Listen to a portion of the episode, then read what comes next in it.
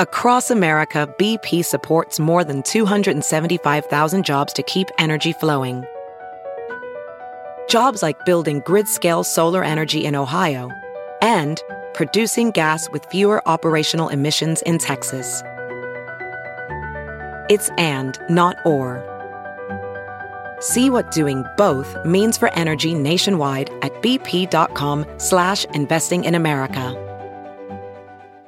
Have you heard you can listen to your favorite news podcasts ad-free? Good news. With Amazon Music, you have access to the largest catalog of ad-free top podcasts included with your Prime membership. To start listening, download the Amazon Music app for free or go to amazon.com slash ad-free news podcasts. That's amazon.com slash ad-free news podcasts to catch up on the latest episodes without the ads.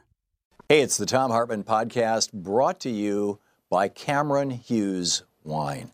There's a little secret that most people don't know about the highest quality wineries in the United States and how they work.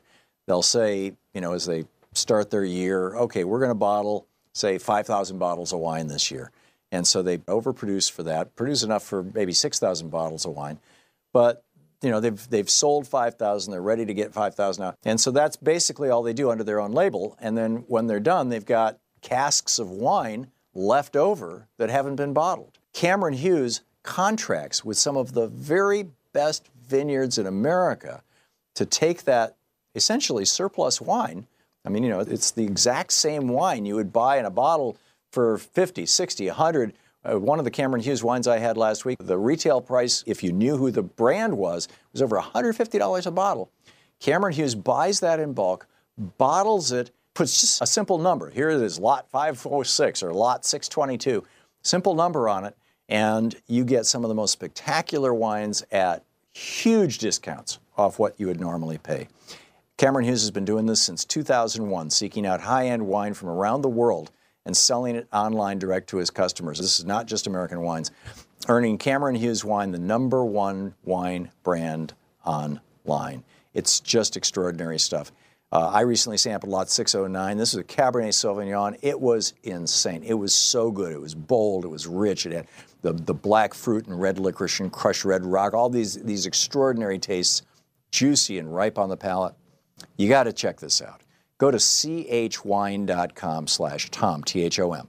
CH as in Cameron Hughes, that's his name, he, the guy who started the company and runs it. I've talked with him. He's a great guy and he's doing amazing stuff. chwine.com slash T-H-O-M or text the word wine, W-I-N-E, text the word wine to 511 511 and you'll get free shipping with your minimum three bottle order. So text wine to 511 511. Cameron Hughes Wine. Exceptional value, extraordinary wine. Now enjoy the podcast.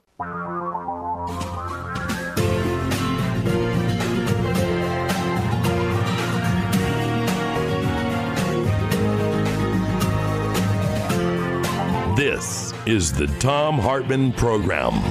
Welcome back. Thom Hartmann here with you, and on the line with us is our old friend Greg Palast, the former BBC reporter, investigative journalist, author, filmmaker. His most recent uh, movie, The Best Democracy Money Can Buy, you can find it over on Amazon, among other places. Uh, GregPalast.com is his website, and you can tweet him at Greg underscore Palast. Greg, welcome back to the program. You're specifically reporting on Chris Kobach in Kansas. So you want to bring us up to date on this? Oh, yeah. There's going to be a hearing when an active citizen named Davis Hammet, and this guy, I'm going to hire him, man. What a great investigative reporter. Mm-hmm. Uh, he went, he's demanding a recount of the primary vote where Chris Kobach supposedly won the gubernatorial primary in Kansas by 350 votes. Well, Kobach's minions in various counties decided that he was going to do what he usually does to Democrats, not count the, his Republican opponent, the sitting governor Colyer, in uh, Colyer's main area, which is Johnson County, which is a suburb of Kansas City, Kansas. Um, that uh, there were 2,300 people forced to provisional ballots, and um, you know about half were not counted that, in that one county. So he did a purge in the county of the the home county of his opponent. He did a voter purge he did purges. He did. That's why a lot of people are showing up not getting ballots. He also did something else, which I hate to say was something that the California establishment did against uh, Bernie Sanders in 2016. In Kansas, if you're not affiliated with a party, you can vote in the Republican primary. Those people were either sent away or told that they had to fill out provisional ballots, which were then rejected.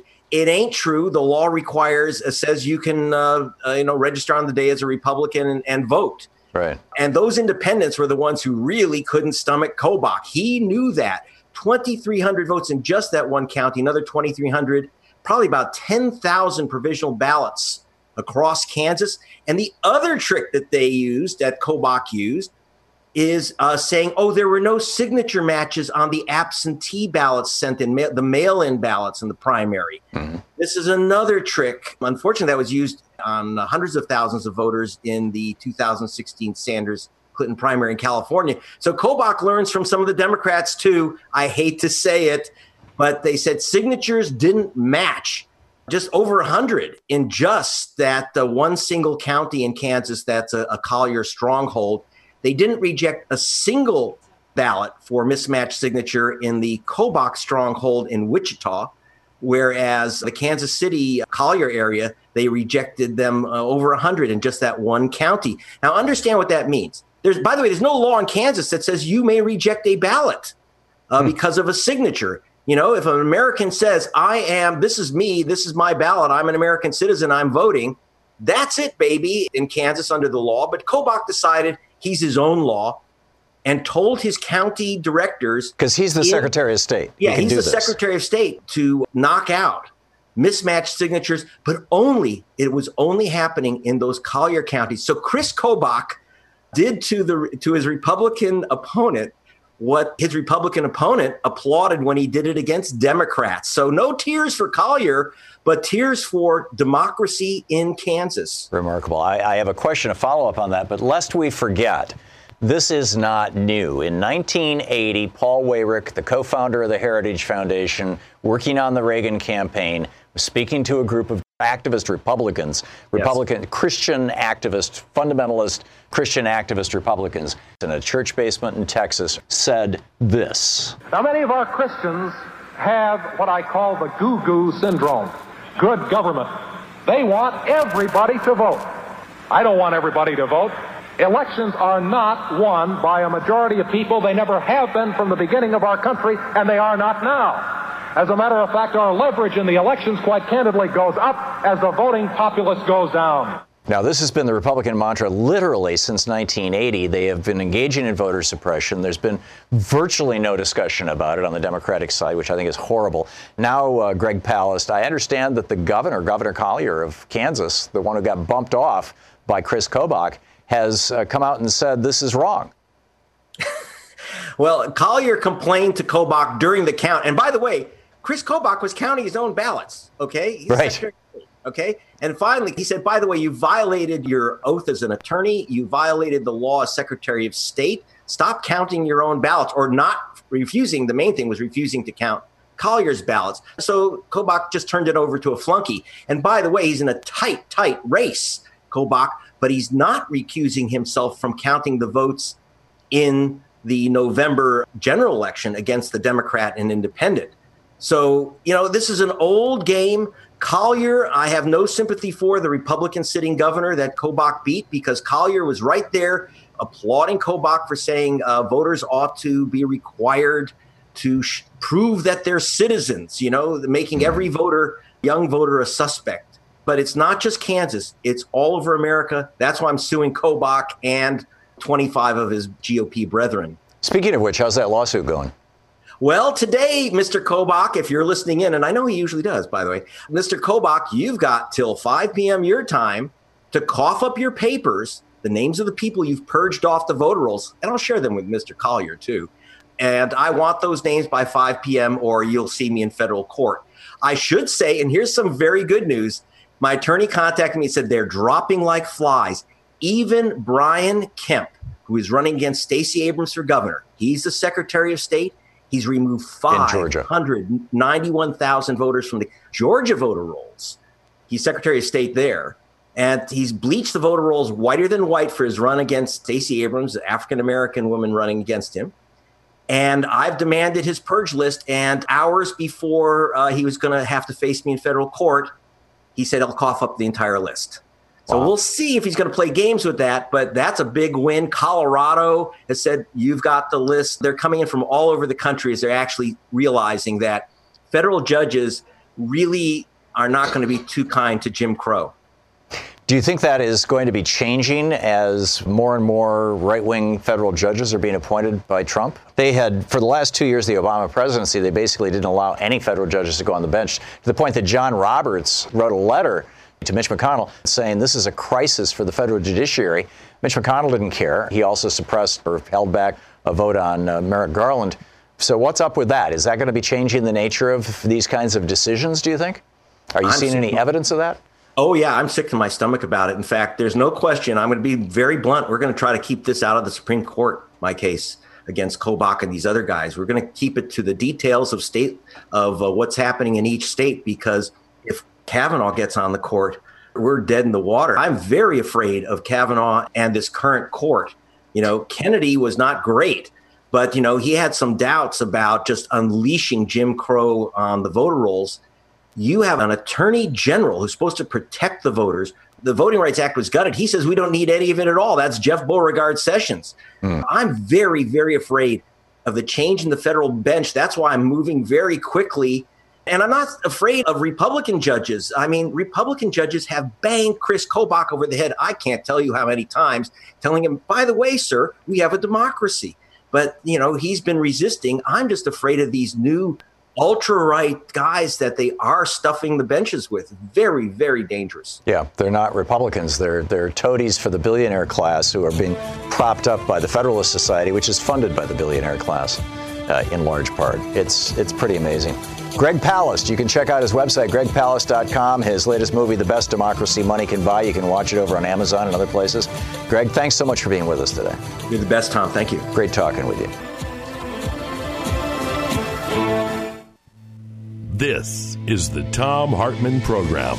By the way, Donald Trump just extended the state of emergency that George W. Bush declared on 9 11 uh, in order to consolidate more power in the executive office. Carolyn in North Carolina watching us on Free Speech TV. Hey, Carolyn, what's on your mind today? Well, y'all were talking about the way they messed up the state Mm-hmm. And they messed it up so bad, the county where I live. My son run for Congress this past time, and I couldn't even vote for him because really, the, but my brother and my daughter could. So they have messed up North Carolina. Terrible. terrible Is this from terrible. the gerrymandering you're talking about, Carolyn? Yeah, yeah, yeah. You know, I forget all those words. yeah. Yes, it is, and it just broke my heart. Remarkable. It broke my heart, but he did come in second on the playset, so he hadn't give up. He hadn't give up. Yeah, well, that's that's a start. I mean, Abe Lincoln lost the first five, I think, elections that he ran for. It takes time, you know. You just you just keep at it. So uh, I'm behind him 100. percent I'm proud of him. Yeah, give him our very best. I'm I'm proud of him too. And Carolyn, thank yeah. you for the call. Thanks for watching us on Free Speech TV. Grant in Bellevue, Washington, listening on KBCS. Hey, Grant, what's on your mind today? Up here in Washington, the weather has kind of shifted towards fall. It's so beautiful that I wanted to remind people to get out and get their hands in the dirt, plant a garden. It's the best way for many things relaxation and fight corporate greed, both at the same time. Yeah, it's it's turning into fall here in Portland as well. Uh, what can you plant in September? Is there something that has a really, really short growing season? All the beautiful greens and lettuce have pretty short growing seasons, and then when it actually goes to frost, we can bring them inside and have them be window seal gardens. Yeah, yeah. Have you gardened your whole life, Grant? No, but I've been involved in agriculture. I think that it would help our country a lot if more people got involved in agriculture, just on its namesake. Yeah. So that we have more culture well, not only that, the food is just spectacular. Louise has been bringing in onions and, and tomatoes and, and uh, Swiss chard from our garden, from her garden, and uh, it's just just great, great stuff. I mean, you know, fresh food, literally fresh out of the garden. There's there's just nothing like it. Oh yeah, a couple weeks of eating out of your own garden, and then you eat in the grocery store, and you'll be appalled by the taste difference. Yeah, I, I absolutely agree with you. Grant, thanks a lot for the call. It's say hey, everybody, love dirt. Love dirt. There's another dimension of this grant. Not only does dirt provide life for us because plants are rooted in it and everything we eat starts out as sunlight being converted into into vegetable matter by plants. Even when we eat animals, we're eating plants secondarily because the you know there's there's about 20 pounds of plant to make one pound of animal flesh and I encourage people not to eat animals, but you know, or fish, but that's the case. It's also one of the best ways to sink carbon out of the atmosphere. You know, living soil is really, really powerful stuff to fight climate change. Grant, thanks for the call. Very well said. It's a very, very good point. I mentioned uh, President Trump has just, oh, it hurts to say that. Donald Trump has just extended the state of emergency under which we are living for another year. What this means is that the powers of the White House are expanded and the ability to have scrutiny over what they're doing is restricted. Our Hartmann University book review of the day Richard Belzer's new book, Corporate Conspiracies How Wall Street Took Over Washington. This is from the introduction. Of all the books we researched for this work, the title we loved the most was this one Regime Change Begins at Home Freeing America from Corporate Rule. We loved it because it presents as a hard fact something that very few people completely understand. And then he quotes from that book. Since 1980, America has been run by a corporate regime that has co opted both political parties and shifted sovereignty from we the people to transnational corporations. End of quote. Since this book covers some co- corporate conspiracies, we will no doubt take a lot of heat for that and be deridingly referred to as conspiracy theorists. So we would just like to remind people that the phrase conspiracy theorist was actually invented by the Central Intelligence Agency, be used as a weaponized term with which to discourage people from seeking the truth. We kid you not. CIA document 1035 960, dated April 1, 1967 regarding the agency's concern about the reputation of the American government, in quotes. That document also suggested various tactics for countering, quote, conspiratorial arguments, which confronted the gaping holes critics observed in the findings of the Warren Commission, which investigated, in quotes, they really did no such thing in reality, uh, the assassination of President Kennedy. Quote, the agency also directed its members to employ propaganda assets to negate and refute the attacks of the critics, end quote. So, as you can see, and as the Freedom of Information Act release, so that CIA document clearly release, uh, reveals, use of the term conspiracy theorist is actually a conspiracy itself. But if you believe rightly that Julius Caesar and hundreds of other leaders were the victims of conspirators, as they were, then you're an evil conspiracy theorist, right? Well, if anybody actually believes that, then you'd better read up on your history, boys and girls, because conspiracies are an ongoing and very common occurrence in human conduct. Now let's get down to the nitty gritty. Are you aware that many friends of Robin Williams believe that his suicide was the direct result of the prescription drugs he was taking? And that over 23,000 suicides are attributed to psychiatric drugs each year in the United States? Did you know that turning prisons into a big business has resulted in the United States having the highest incarceration rate in the history of the world and that most are just drug crimes? Are you aware that the historic event of the toppling of the statue of Saddam Hussein in Iraq was actually a U.S. military PSYOPs, psychological operations warfare uh, pro- program, a completely orchestrated event with the knowledge and assistance of U.S. media, and not a spontaneous event as it was portrayed by our media. Did you know that the Pentagon is spending is sending 1.5 trillion dollars of our tax dollars to their corporate buddies for a new fighter jet that's already superfluous? Are you aware that continuing to rely on oil instead of investing in low carbon energy solutions will cost us $44 trillion due to climate change. Did you know that companies like General Motors at times know that their products will kill people, but they do nothing because it's actually cheaper to compensate the victims than it is to correct the problem? Then, le- then read and learn on, friends. American corporations have been getting away with murder, literally, for many, many years. Just take a good look at their history. The above example of GM is a proven point. Corporate uh, consumer advocate Clarence Ditlow, executive director of the nonprofit Center for Automotive Safety, bitterly criticized the settlement. Quote, GM killed over 100 people by knowingly putting, putting a defective ignition switch into over 1 million vehicles, Ditlow said. Today, thanks to its lobbyists, GM officials walk off scot free while its customers are six feet under. Tobacco companies knowingly lied about the harmful effects of cigarettes for decades, even though there was plenty of known medical proof of their damage. They even knowingly hid that information from the public. Oil, gas, and chemical companies have been knowingly polluting our planet with cancer causing chemicals and products for also for decades, and they know that they're doing it. Pharmaceutical companies have lied and attempted to minimize news coverage regarding the deaths that they know the drugs will cause. That's murder, plain and simple. Corporatocracy had become a fact, and it increasingly exerted itself as the single major influence on world economics and politics. Sad to make this observation, but we have become a government of the corporations, by the corporations, and for them. That's Richard Belzer's new book, Corporate Conspiracies. I've been using the Muse EEG neurofeedback headband. I'm not sure that's exactly what they call it, but the website is choosemuse, M-U-S-E.com. It's a little headband you put on, um, just sets over your ears, sort of like a pair of glasses, only it goes across the forehead.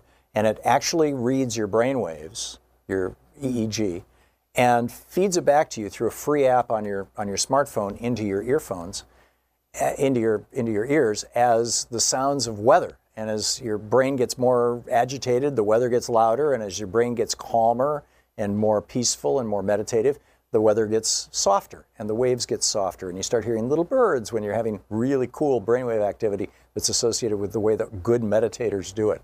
It's a meditation instruction tool, and meditation is such an incredible thing. It, it you know helps concentration, focus, lowers blood pressure. I've been using this for about four or five months now, and I have noticed in my daily writing, because I've, I've, got a 10 book contract right now and I'm writing so much every single day. I used to, I used to sit down to write and say, okay, I'm going to write for an hour. And half of that hour was spent with distractions. I'd think of this and think of that. And, oh, I need to check my email. Oh, I got to do that. And, and I would constantly distract myself and then eventually come back to it. Since I've started using the Muse, now when these distractions pop up, just like they do in my meditation, I've learned how to, just like in my meditation, say, oh, that's a distraction. I'll let go of that. I'll come back to that later. I'm going to get back to writing. And now, instead of getting 30 minutes worth of work done in an hour of sitting and writing, I'm getting 50 or 60 minutes of work done in an hour of sitting and writing. It's really extraordinary. The, you can learn all about it at Choose Muse, M U S E, choosemuse.com. And if you order using the code TOM, T H O M, you get $30 off. So check it out. It's great. ChooseMuse.com. Thom Hartmann here with you. Over on alternet.org, the top story is titled The NFL's ongoing Kaepernick controversy shows much of white America is still in slave patrol mode. There's a long history of whites trashing blacks when they protest the systems whites have put in place to keep them down. I wrote that article, just FYI.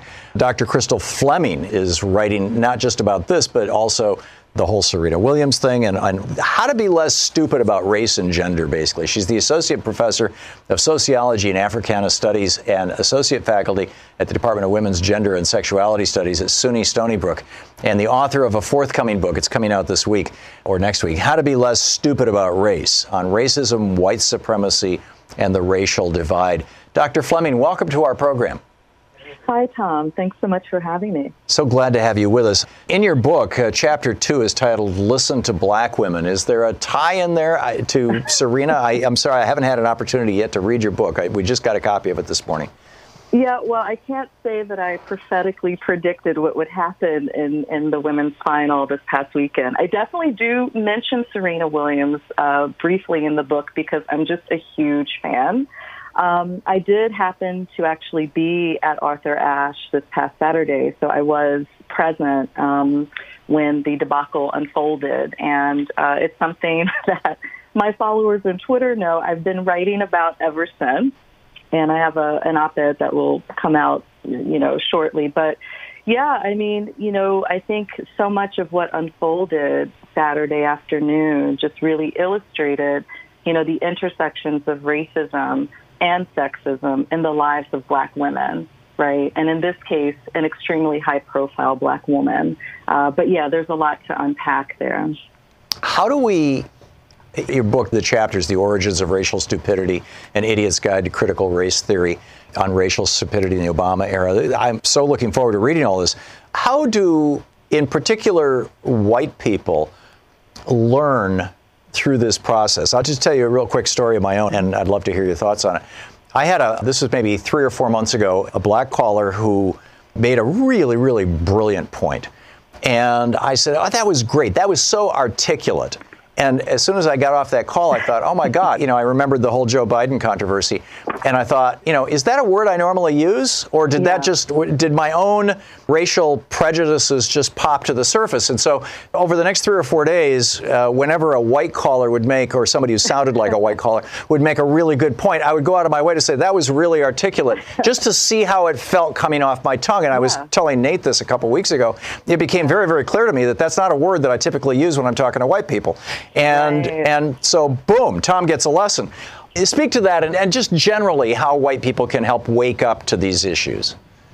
I mean, I think that's a great example that you just shared, right? Because one of the things I emphasize in the book is it's impossible to move forward and make progress on these issues without a change in consciousness.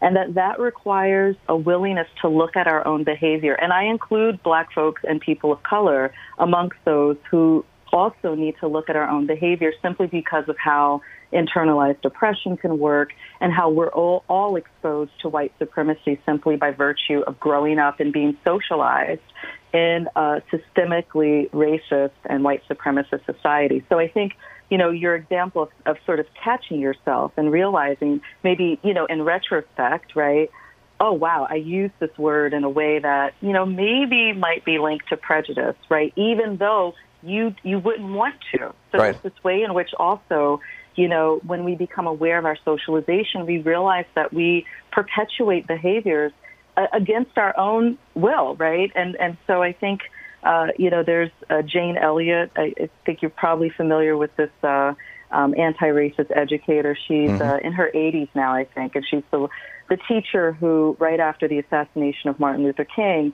um, did this social experiment in her class, right, where she divided the class into brown-eyed versus blue-eyed kids, and then you know tried to teach them about how stigma and racism and prejudice work.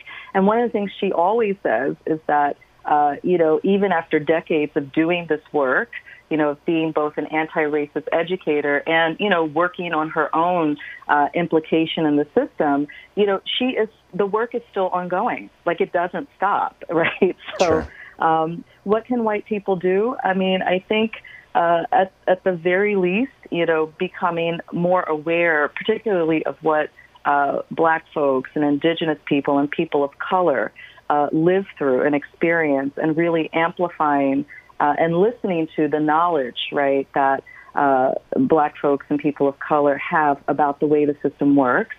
But I also talk about in the book that, you know, consciousness raising is not enough because we're also in this period where, you know, sort of the politics of, of wokeness, right? Like I'm so woke because, you know, um, I can say that racism exists, right? Which is a very right. you know, like low level, you know. It's a low threshold, yeah. right. But a lot of people, you know, want cookies for these very low level um, insights. Mm. Uh, and the reality is, uh, consciousness is not enough. We also have to, you know, be very clear about the need to shift resources right? So shifting resources certainly around uh, issues of, of, racism and how people of color and black folks have been and still are systemically denied, whether we're talking about economic, political, social resources, but also, you know, linking that fight to the fight to shift resources to the poor, to working people, to exploited and marginalized folks more broadly.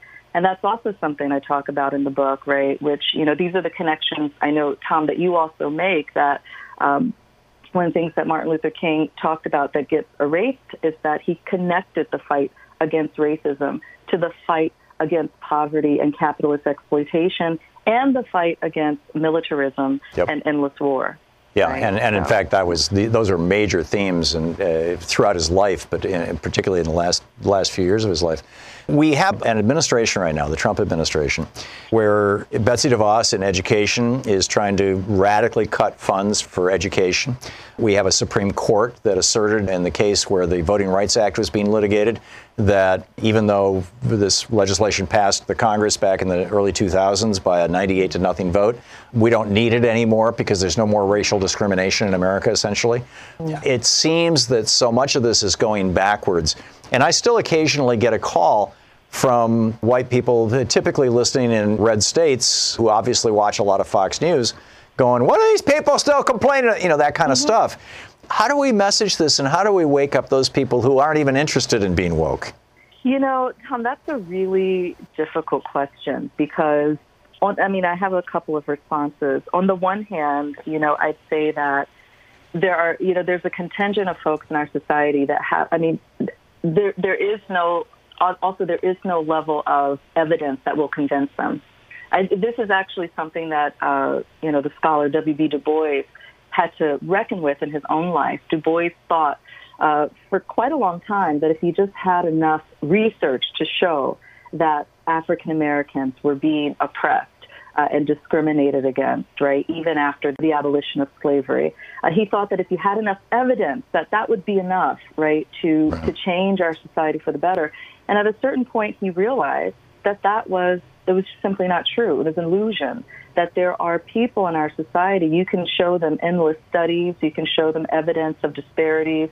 Uh, you, you, it doesn't matter. They are committed both uh, rationally because it's in their self interest and also emotionally to the system of white supremacy. And there's no evidence that you can show them that will say, hey, you know what? Uh, I'm wrong about this. Yeah, so Donald Trump is those, still is still saying the, the Central Park Five should be put to death. I mean, after, yeah. after the guy confessed to the crime and they were acquitted by all the evidence.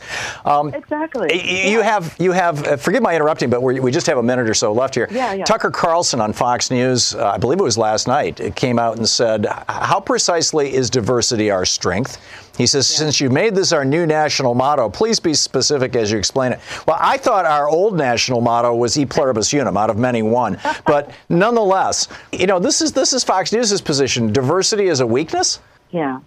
Yeah, I mean it's it's shocking, but time to go back to something that you said. So there's sort of it's shocking and it's not shocking. But to go back to something you said uh, earlier, it seems like we're going backwards in some very specific ways.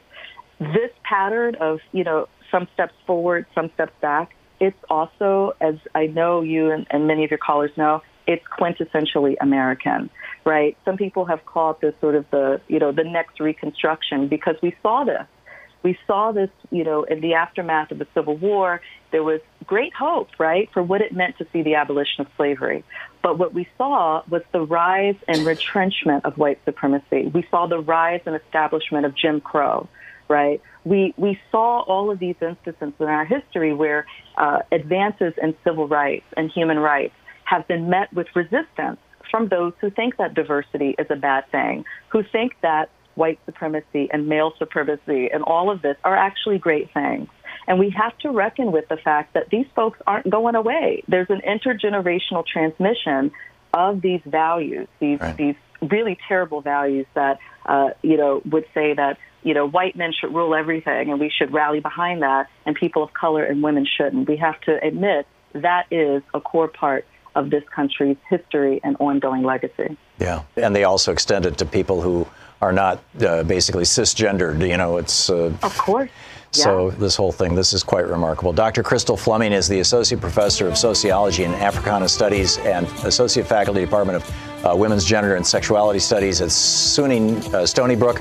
Uh, her new book coming out, How to Be Less Stupid About Race, on racism, white supremacy, and the racial divide. I am really looking forward to reading this book. You can tweet her at uh, Always Heal the Self and Fleming PhD. Dr. Fleming, thank you so much for being with us. Thank you, Thom. Great talking with you. And her website, crystalfleming.com. Michael in Bronx, New York. Hey, Michael, what's on your mind today? Hey, Thom. You know, I that was a great interview you gave with the doctor regarding um, sports and Serena Williams, mm-hmm. and I had to put my two cents in. And the bogus calls um, in that tennis match, in my view, was because of just days before she endorsed her support by way of Twitter of the new Nike commercials with Colin Kaepernick. Now, as we all know, that Mr. Trump, or can I say Mr. 45, has interjected himself numerous times with the kneeling during the national anthem and saying that you're disrespecting the flag, disrespecting the military, disrespecting the anthem and the nation, and those that do so must be penalized. Those that support those who take the knee must be penalized as well. So when I look back at the NFL games with the teams that have been pretty much robbed and how should I say this, that they receive bogus calls and false accusations from officials, and they're the same teams that have taken the knee, it kind of makes you wonder, you know, how far has Trump has gone to really turn this into a dictatorship? I mean, people may say that, oh, it's just a game. They not make much of a big deal because it's just a game. It's more than just a game. This takes away the spirit of equal opportunity and fairness. And just because you stand up for what you know it's right, you're not going to be penalized in so many different ways um, right. because you're taking that stand, even if it means robbing you of, to say, a championship yeah. status that you worked so hard for. Yeah, yeah, I, I completely agree. That's why I, I spent the weekend writing this op-ed piece for Alternet that just went up. My original title for it was "The Slave Patrol Comes for Kaepernick," and I talk about how the one thing that's not in the article that I thought about this morning, I should have added it in, is barbecue Barbie. This epidemic of white people calling the police on black people because they're having, uh-huh. uh, you know, family picnics or because they're trying to get into their own houses or trying to get into their own cars or, you know, uh, jumping into a swimming pool. Those are the more microaggression types. But the focus of the, the article that I wrote is you know, black people being murdered by white cops who are completely unaccountable. And when Colin Kaepernick stands up and says, or, or takes a knee, uh, you know, which is prayerful, he did it as a way of showing respect for the flag and the national anthem, by the way, because he used to be just sitting on the bench. When he took that and knee, he was counseled by a military veteran on that too. Yeah, I quote the guy in the article. His name is Nate Boyer. And uh, in fact, what Nate Boyer said, this is what he said about his conversation with Kaepernick. He said, Soldiers take a knee in front of a fallen brother's grave, you know, to show respect. When you're on patrol, you know, you, we go to, into a security halt, we take a knee and we pull security. People take a knee to pray. So for me, it was common ground, at least, to start from. And Kaepernick loved that and said, Yeah, spot on. This is what I'm going to do. And uh, Trump, of course, is lying about it. Uh, Michael, thank you for the call. Trump and Pence, you know, oh, it's because he hates the flag. Come on, that's that's a load of BS. Rudy in Atlanta, Georgia. Hey, Rudy, what's on your mind? Thanks for listening to Sirius XM. Hey, Thom, how you doing, man? Good. What's on your mind? You know, I, I like to think that I have a lot of you know white people in my life, but you know, I, I come to understand that um, white America has a blind spot. And I can't quite put my finger on it because I'm not a white person, but there is a blind spot that white America have against minorities other than, you know, people other than themselves. And the word that you use is poison, like the Tucker Carlson. You know, when these guys push that diversity is something that's that's not productive to society. Right. I, you know, Thom, you know, I often call you and, and, and tell the audience that white America's at a crossroads, and it, there, there is at the point where the good white people or educated white people are going to have to make a decision on which on how they want their future. Yeah. Because what's happening in this country, it involves all of us. It involves everyone being conscious and being uh, uh, vocal, vocal enough, and start talking, you know, speaking against this. Because what Serena did this weekend, what the President Obama did, what Kaepernick did, I mean, is doing, these are all issues that involve all of us. And if we don't start fighting against this, this poison, because it's poison. Yeah. Thom. When white people like Tucker Carlson look into the camera and tell millions and millions of white people that diversity is not strength and that this whole idea of diversity is a bad idea, blah, blah, blah, that is so un American. That is so antithetical to the values of the Enlightenment on which this country was founded. And yes, I realize we had slavery at the founding, but still. I'm sorry, Rudy. No, it's not even American. It's against human. It's it's against humanity. Amen. Hum- humanity. Amen. I mean, it, we are all on this earth together. We all breathe the same air. And for someone to say that, hey, you know, someone is better. I mean, What is so supreme about taking a power and suppressing someone else? I don't get that. Yeah. I don't get how someone can take, say, hey, my gun and my Bible. How can a gun and a Bible uh, this is being done out of fear, Rudy. That's what's going on. Fear is the main product that these folks sell. The the folks who are encouraging racism. The, the God, and God and God speaks against fear. If you believe in God, you should not fear. Yeah. And then it blows my mind. Yeah. How these how people say this. Yeah, absolutely, Rudy. Very well said. Thank you. Very, thank you much for the call. I completely agree with your point and your perspective. Sue in Ball, Louisiana. Hey, Sue, what's on your mind today? Thanks for listening to us on Sirius XM. I am a small blue dot in a huge red state of mm-hmm. Louisiana. And uh, I post things on Facebook occasionally, and I post something about diversity on Facebook. And a friend, we have civil conversations that we have completely different political views. And I posted something about diversity, and he informed me that the word diversity was code for white genocide. Well, that's something that a, a neo Nazi would say. Exactly. That's breathtaking. It did shock me. Yeah. It shocked me. Yeah. Yeah, because diversity was just code for, you know, getting rid of the white race. Well, and and when did the color of our skin become the most important thing? I mean, I say that rhetorically because obviously it's important. Yeah, it's been you the know? it's been the case since the founding of the republic actually, you know, tragically. Right. But there is strength in diversity. That, you know, e pluribus unum is our national motto. I think it probably referred to national origin long before it did to racial uh, diversity, but but you know, out of one, many. This is this is us. I mean, this is the United States of America. And if I end up living in, or my children or grandchildren end up living in a majority minority country, and you know, obviously that's going to happen in, in the near future. I don't see why that changes things as long as everybody is embracing the same ethos, the same ideals of the Enlightenment that, that made the United States. You know, that that what do we all want? We all just want to live our lives and be happy and, and, and provide for our children, and we all have that in common. Yes. And that's that's what we need to be emphasizing, and that's what we need to be pointing out. Sue, thanks for sharing that story with us. That's pretty shocking, but uh, not absolutely surprising. Catstone watching Free Speech TV in Coos Bay, Oregon. Am I saying that right, Catstone? That's right. Hey, what's up? Thank you for taking my call. My pleasure. And I hope you don't get tired of hearing people say thank you for what you do. Oh no, it's, that's fine. It's it's when it goes on and on and on that I start feeling like I'm Donald Trump in one of one of his cabinet meetings. You know, it's, but anyhow, Chris Stone, what's on your mind today? Well, thinking back to what Michael Moore said in the election, that if Donald Trump got elected, he would be the last president we ever had. And when, when Trump took away John Brennan's security clearance, I've been thinking about this for a long time. But when he took away the security clearances, that gave me a chill. And now he's extending this emergency situation. I'm thinking that he could, with the anonymous um, uh, op-ed in the New York Times, thinking he could declare, could he declare a martial law?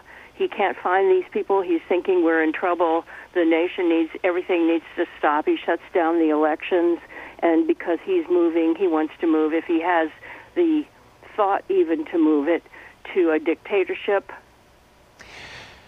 it will depend to a large extent on Congress and the federal courts. And right. this is one of the things that's so, the, the, latter part of that, the federal courts, is what's so chilling about Trump going with Brett Kavanaugh as his nominee, as I've pointed out a, a million times or many times on this program.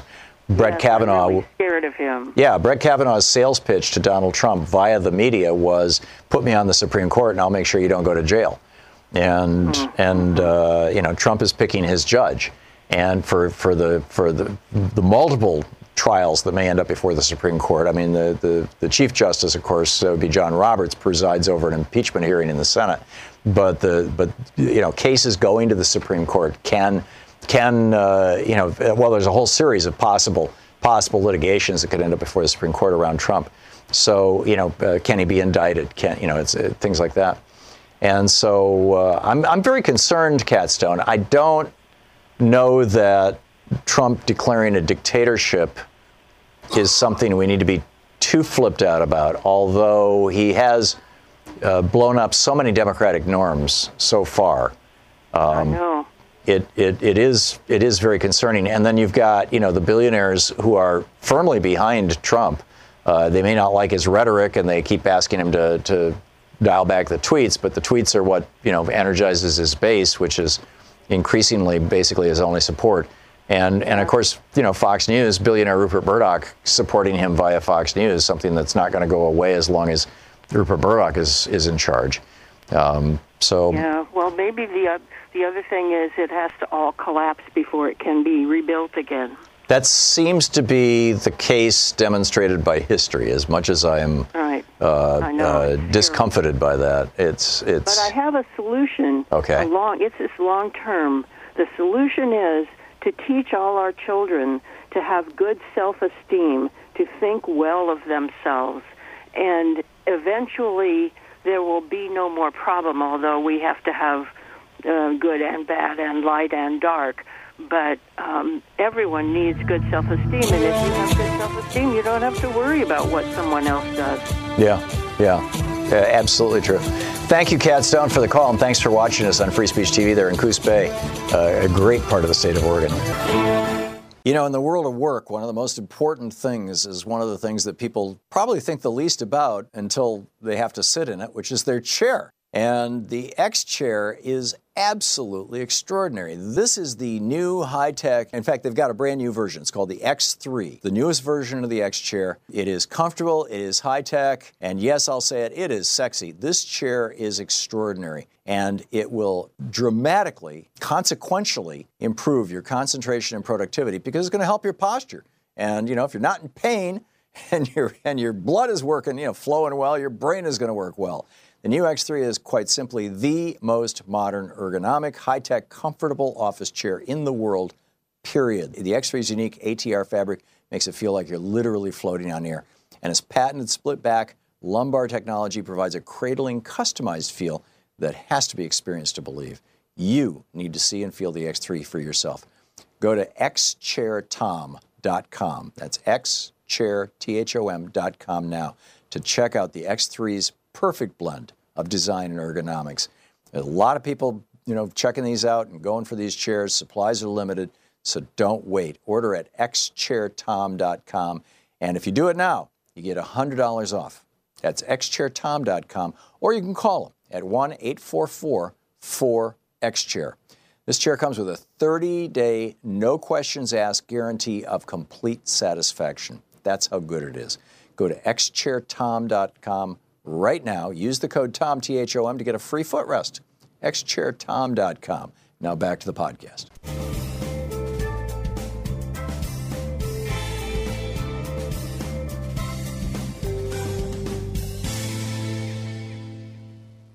This new ethics complaint, this is extraordinary. The Democratic coalition has filed a lawsuit, a complaint, essentially, an ethics complaint with the Washington, D.C. court, the uh, D.C. Court of Appeals, which is the court on which Kavanaugh sits. And the chief judge of that court, the number one guy on that court, to whom Kavanaugh is subordinate, is Merrick Garland. So I'm guessing Merrick Garland will probably recuse himself, but we'll see. Uh, I'm, you know, I, I, think he'll do it for appearance sake. I'm not sure that there's a strong legal argument that he should recuse himself. But whether he does or not, the Democrats are saying this is just wrong. This man has committed perjury, Kavanaugh. Brett Kavanaugh has lied to Congress. He lied to Congress in 2004. We now have the videotape of that. He lied to Congress in 2006. We have the videotape of that. He lied to Congress last week in a number of instances, particularly with regard to his testimony in 2004 and 2006. And then you've got Lisa Murkowski and Susan Collins basically built their careers on being pro choice Republicans, a vanishing breed, right? There's some pro life Democrats, there's some pro choice Republicans, and Collins and Murkowski have been among them. Interestingly, the only two, I believe the only two, no, Joni Ernst is also a senator uh, who's a Republican, but she's not pro choice. So, in any case, uh, these two women, Republicans in the United States Senate, have literally built their careers on this. By the way, Susan Collins' office has received over 3,000 coat hangers in the mail. I think this is fascinating. Coat hangers, of course, harkening back to the days when abortion was illegal and occasionally women would try to induce an abortion with an uncoiled coat hanger. and very often bleed out or kill themselves. The Supreme Court judge, eh, Lewis Powell, the guy who authored the Powell Memo in 1971, Richard Nixon put him on the Supreme Court in 72. He authored and participated in the 1976 Buckley versus Valeo decision when they said, yes, billionaires can own politicians. You know, eh, something that had been against the law basically from the founding of the Republic. And, or at least we had never said that they have the explicit right under the First Amendment. That was what Lewis Powell said. But there's an interesting little story to Lewis Powell's past. Lewis Powell, interestingly, was not a so called pro life or anti abortion vote on the Supreme Court. And nobody really knew why. And back about four or five years ago, when I was writing the book, The Crash of 2016, basically much of the book is about the Powell memo and the Republican takeover of government and how that Republican takeover has morphed into a billionaire takeover of government and how the billionaires are milking us all dry and it's going to crash the system. Thus the title, Crash of 2016. So as I was digging into this, I discovered this amazing story about Lewis Powell. Lewis Powell used to be a lawyer in, I believe it was in Richmond, Virginia. He was like one of these Southern gentleman types, right? And his principal clients were tobacco companies and wealthy white people and big corporations. And he had this kid who worked for him. He was 19 or 20. I believe he was a law student. They both lived in the same town. He, his family knew Lewis Powell's family. And he came to Lewis Powell's office, which was in this, you know, kind of big old house back in the day. This was like in the 60s. And came to Lewis Powell's office, all freaked out, and said, My girlfriend just died. She's back at the house, dead, back in my apartment. And so Lewis Powell went to this kid's apartment, and sure enough, his girlfriend had died. She was dead on the bed. She had died from a self induced illegal abortion. Actually, I'm not sure if it was self induced, but she'd had an illegal abortion because they, all abortions were illegal. And she had bled out on this kid's bed. And so Lewis Powell took him down to the police station, got him basically a get out of jail pass, and sort of covered the whole thing up, supervised the funeral for the girl, took care of the body, everything. And from that day forward, he was a reliable vote on the court for Roe v. Wade, for the legality of abortion. But anyhow, Steve Schmidt says he's speaking to Collins and Murkowski. He says they built their political careers around the premise that they're tough and independent leaders who will defend Roe v. Wade. Turns out it was a con on the level of Trump University. In the end, they are the architects of the repeal of Roe v. Wade. They conned a lot of people for a long time, but like all cons, the day always comes when the curtain is pulled back. My objection to Collins and Murkowski isn't on the basis of a belief, it's on the basis of how dishonest and full of S they are.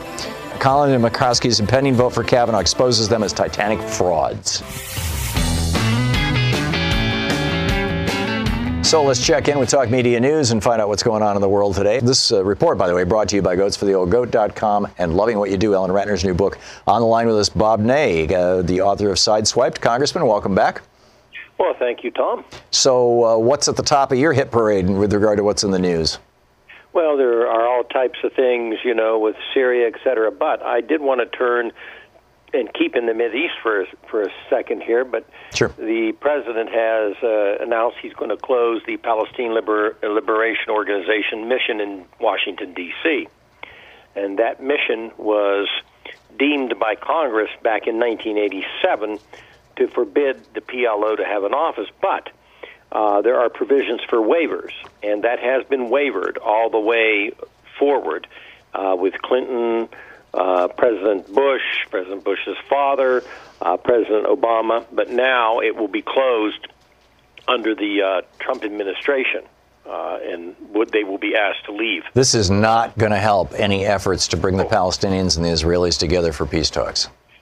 Yes, you know, you just uh, you exactly mimicked uh, exactly what my analysis of this. Nothing good can come from this. Now, yeah. people can say they're illegitimate. They can say whatever they want to say about it. This is advised uh, and allowed for at least a mission for communication to be out there. Right. Now, it's not even an embassy. Own, well, right, and it's been there through throughout presidents. It's been there for a long time. Now, I think there's two words that sums up what happened here, and that's John Bolton. Mm. And in fact, he is the one who has announced it in a speech to the Federalist Society and his quote was The United States will use any means necessary to protect our citizens and those of our allies from unjust prosecution by this illegitimate court, because he's talking about the fact that the Palestinians had said that they felt there were some Israeli war crimes, is what they had spoke out about. Are you talking about the International Criminal Court now? The, the PLO bringing cases there, and, and uh, the Trump administration also talking about defunding, or at least the American funding, re- removing the American funding for the International Criminal Court. This is the tribunal that prosecuted Nazi war criminals. Yes, it, it, it is. And the fact that, of course, Nikki Haley was going towards partial cutoff of money, which is used for refugee and humanitarian, and we know that they're they're cutting all of that off, and that was last week. Wow. Now the office is being closed, and Bolton's quote is, "The United States will always stand with our friend and ally Israel." And he's de- he's basically defending in his speech today, saying the Trump administration will not keep the office open when the Palestinians refuse to step and start direct and meaningful negotiations with Israel. Hmm. So what we have now said is we're going to cut off all the humanitarian aid, and, and again, not that anyone in their right mind would be promoting violence against Israel. Of course not. You know, and and there are people that do that and people that don't. But first, the money was cut, and that goes towards refugees, food, medical attention, you know, housing, everything under the sun. Right. And I've I've been to the West Bank, Thom, and I don't know if you've been over there I've in not. the West Bank, but it is tough, tough living conditions even years back. So now this follows up again with the closure of the PLO office. This will not bring anybody towards any form of, of peace. In fact, this will absolutely uh, incite a lot of problems. Yeah. Uh, terrible. What else is up, Bob? Well, and then the Koch brothers were not happy with one super PAC. They have now created a second super PAC. You mean one wasn't enough? No, one's not enough because you know, uh, again, they buy each other presidents for Christmas, so they need a little bit more money there. And the Americans for Prosperity, of course, one of the most uh, conservative policy-focused groups of the Koch brothers, it's getting into the super PAC business itself. So they're creating another one, and that's called Americans for Prosperity Action, and that's a new tool.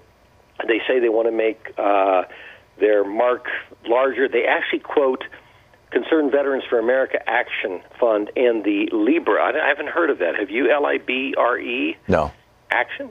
I would guess it's a Hispanic group, but I just don't know. Something, yes. So that, they're going to aim towards that and then have that targeted uh, purpose, you know, Yeah. somehow. So the, the billionaires are extending and cementing their control over American politics, basically, is the bottom line here, right?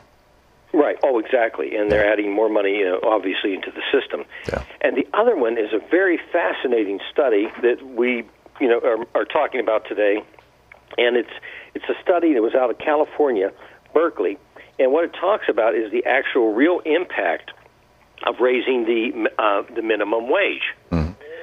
So most states today, of course, have a minimum wage above the the federal mark, and that was uh, stopping at what 7.25 per hour for nearly a decade.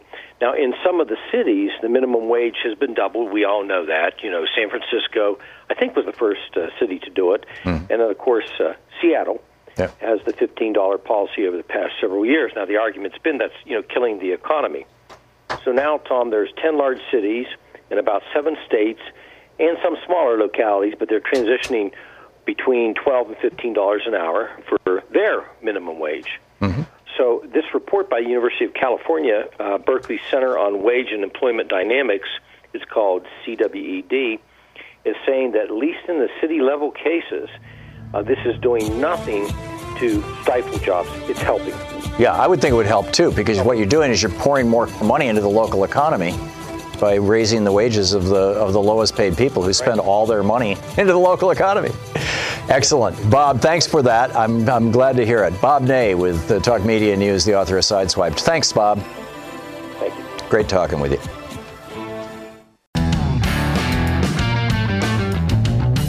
Welcome back. Thom Hartmann here with you. Just a, a quick uh, heads up I've got a piece up on Alternet. The NFL's ongoing Kaepernick controversy shows much of white America is still in slave patrol mode. You might want to check it out.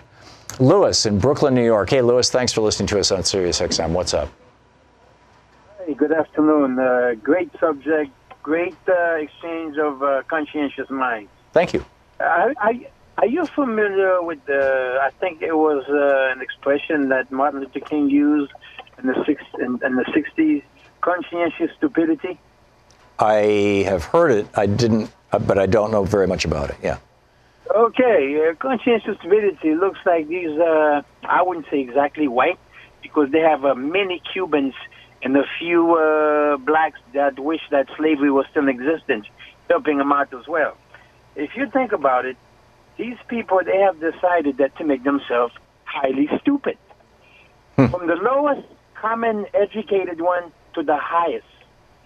I mean, it's nothing to do with intelligence or education anymore. It's like you volunteer to be conscientiously stupid. Yeah. And that's what's going on in America. How do you take a man like Donald Trump, who avoided being in the military, and yet all he has to do is put a few uh, uh, yahoos and hee-haw fans on the stadium calling USA, USA, while they have their health plan, uh, taxation not going to them, and they are making ends meet. And Trump takes off in a helicopter or fancy plane, and they're still saying, "Yeah, yeah, you told them right, Donald." Yeah. Yet he's taking away everything they had. Yeah, So it's that's pr- conscientious stupidity. Yeah, it is, Lewis. Thank you for sharing that. I can't disagree at all. David in San Francisco, listening on AM 960. Hey, David, what's up? Yeah, hey Thom. You know, with some of the books that you wrote uh, years ago, uh, seems to me you did some uh, about like William Jennings Bryan and whatnot. And in Montana, weren't they like a very colonized state? I think there were super uh, huge uh, mining companies. They were controlled by the Copper King, uh, who I think his name was William Cooper, but I could be wrong. And and uh, he was b- literally buying senators. I mean, he, uh, in fact, when he wanted to become, if I, I, I may have his name wrong, but the guy who uh, from from Montana, he wanted to go to the U.S. Uh, Senate. And at that time, this is before the 17th Amendment was passed. So at that time, the senators were appointed by the state legislature in Montana. And uh, he he went in and he told everybody, if you if you vote for me, I'll give you a thousand dollar bill when you walk out of the chamber. And he stood outside with a pocket full of envelopes with thousand dollar bills inside and handed them out to people who voted for him. They sent him to the Senate. The U.S. senators were so offended they refused to seat him. But that only lasted a few months, and then they let him in, and you know everything was just continued. Well, the reason I bring this up, Citizens United uh, apparently got doubled down on. Uh, Mnuchin, about a month and a half ago, changed uh, the IRS laws so that they don't even need to track money anymore from another direction. And apparently, the state of Montana, because of that history of Montana, state of Montana is suing the IRS because they're denying Montana the ability to track uh, corporate theft. And uh, and so, if you have any ability to check on this, apparently, you know, it, it's already taken effect. The, Mnuchin did this change in in a fiduciary way, as opposed to a it, it's like it's a rules change. Right, I get it. To a David, if you could find a good summary of that or any good information on that, would you please tweet it to me? I do read my Twitter feed every day.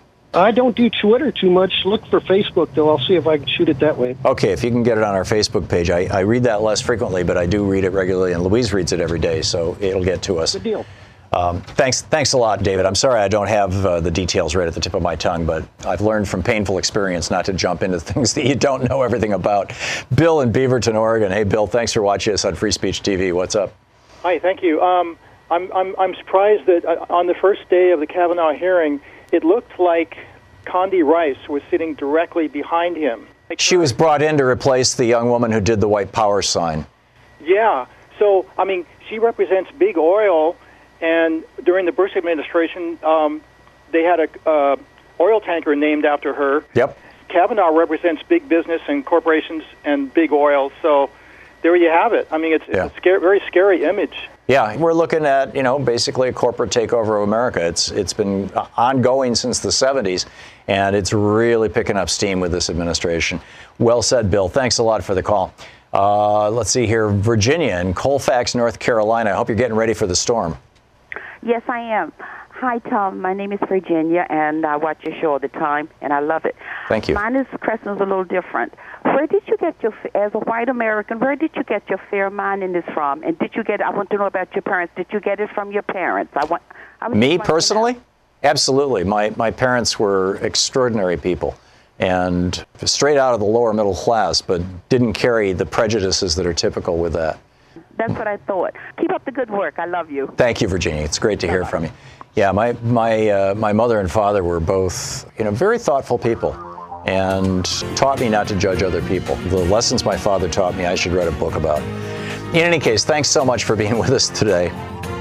Keep an eye on this global climate change caused or exacerbated storm. You got abnormally warm water in the Atlantic right now. It's the new normal, but it's abnormal in, in the historical record. And then the storm is probably going to stall out because the jet stream keeps stalling out because the ice is melting in the Arctic.